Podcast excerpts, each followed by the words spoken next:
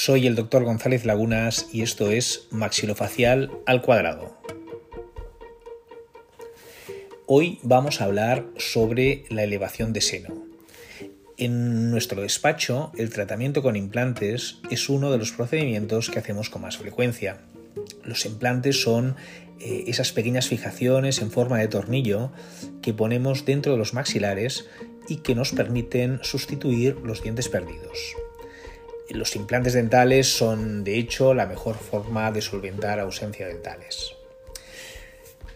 Pues bien, hay algunas situaciones en las que no es posible poner implantes de la forma convencional.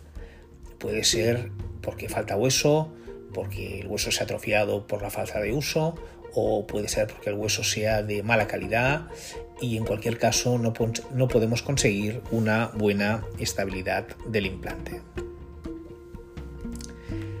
Una de las zonas de la boca en las que esto sucede con más frecuencia es en el sector posterior del maxilar superior. Aquí nos encontramos con una estructura anatómica que tenemos todos y que a veces nos puede complicar la colocación de los implantes. Se trata del seno maxilar, una cavidad que ocupa gran parte del hueso maxilar. Si por debajo de esta cavidad el hueso que nos queda tiene poca altura, no vamos a poder colocar implantes estándar. Vamos a tener que hacer algo más. Por eso, hace ya bastantes años que se diseñó la técnica de elevación de seno o también llamada sinus lift en inglés. Se trata de una intervención que realizamos por dentro de la boca. Tras hacer una pequeña incisión, abrimos una ventana en la cara anterior del maxilar superior e identificamos la membrana del seno. Así lo que hacemos es separarla y creamos una especie de bolsillo estanco que, en el que vamos a poder poner algún material. En este espacio vamos a poner pues, hueso o algún sustituto de hueso que nos permitirá aumentar el volumen y en consecuencia eh, mejorar el terreno de juego en el que vamos a poder colocar finalmente unos implantes dentales.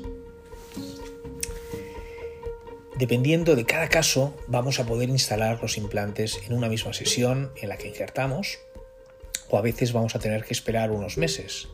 Otros casos nos permiten hacer una carga inmediata y en otros casos vamos a tener también que esperar. La toma de decisiones depende de las características y de las necesidades del paciente, pero todo se planifica con antelación y no dejamos nada al azar. Eh, ¿Qué material vamos a poner en el seno? Generalmente se utiliza lo que llamamos injertos, que son huesos de origen animal, y el que se utiliza con más frecuencia y el que tiene más estudios en la literatura médica es el hueso de origen bovino. También podemos utilizar materiales sintéticos como la hidroxiapatita o hueso del propio paciente. Cada uno de ellos tiene ventajas y tiene inconvenientes y los comentaremos en podcasts futuros. ¿Cómo se hace la intervención? La intervención se puede hacer o bien con anestesia local o bien eh, la podemos hacer con sedación endovenosa. Algunos de los pacientes nos piden recurrir a este tipo de procedimiento para eh, mejorar la sensación de confort que tienen durante la intervención. En pacientes aprensivos es sin duda una gran opción. La elevación de seno es una técnica que tras 30 años de uso ha demostrado ser fiables con unos resultados a largo plazo excelentes en lo que se refiere a la supervivencia de los implantes. Ha permitido que pacientes en los que inicialmente se descartaba la colocación de implantes porque sus características no permitían colocarlos de la forma convencional, pues puedan finalmente disfrutar de las ventajas estéticas y funcionales que aportan esas prótesis fijas que se apoyan en los implantes. En realidad se trata de una mejoría considerable en la calidad de vida y en la tranquilidad y en la seguridad del paciente. Si quiere contactar con nosotros, eh, comentar las opciones que tiene de hacer una elevación de seno, puede hacerlo en el servicio de cirugía oral y maxilofacial del Hospital Quirón Salud Barcelona.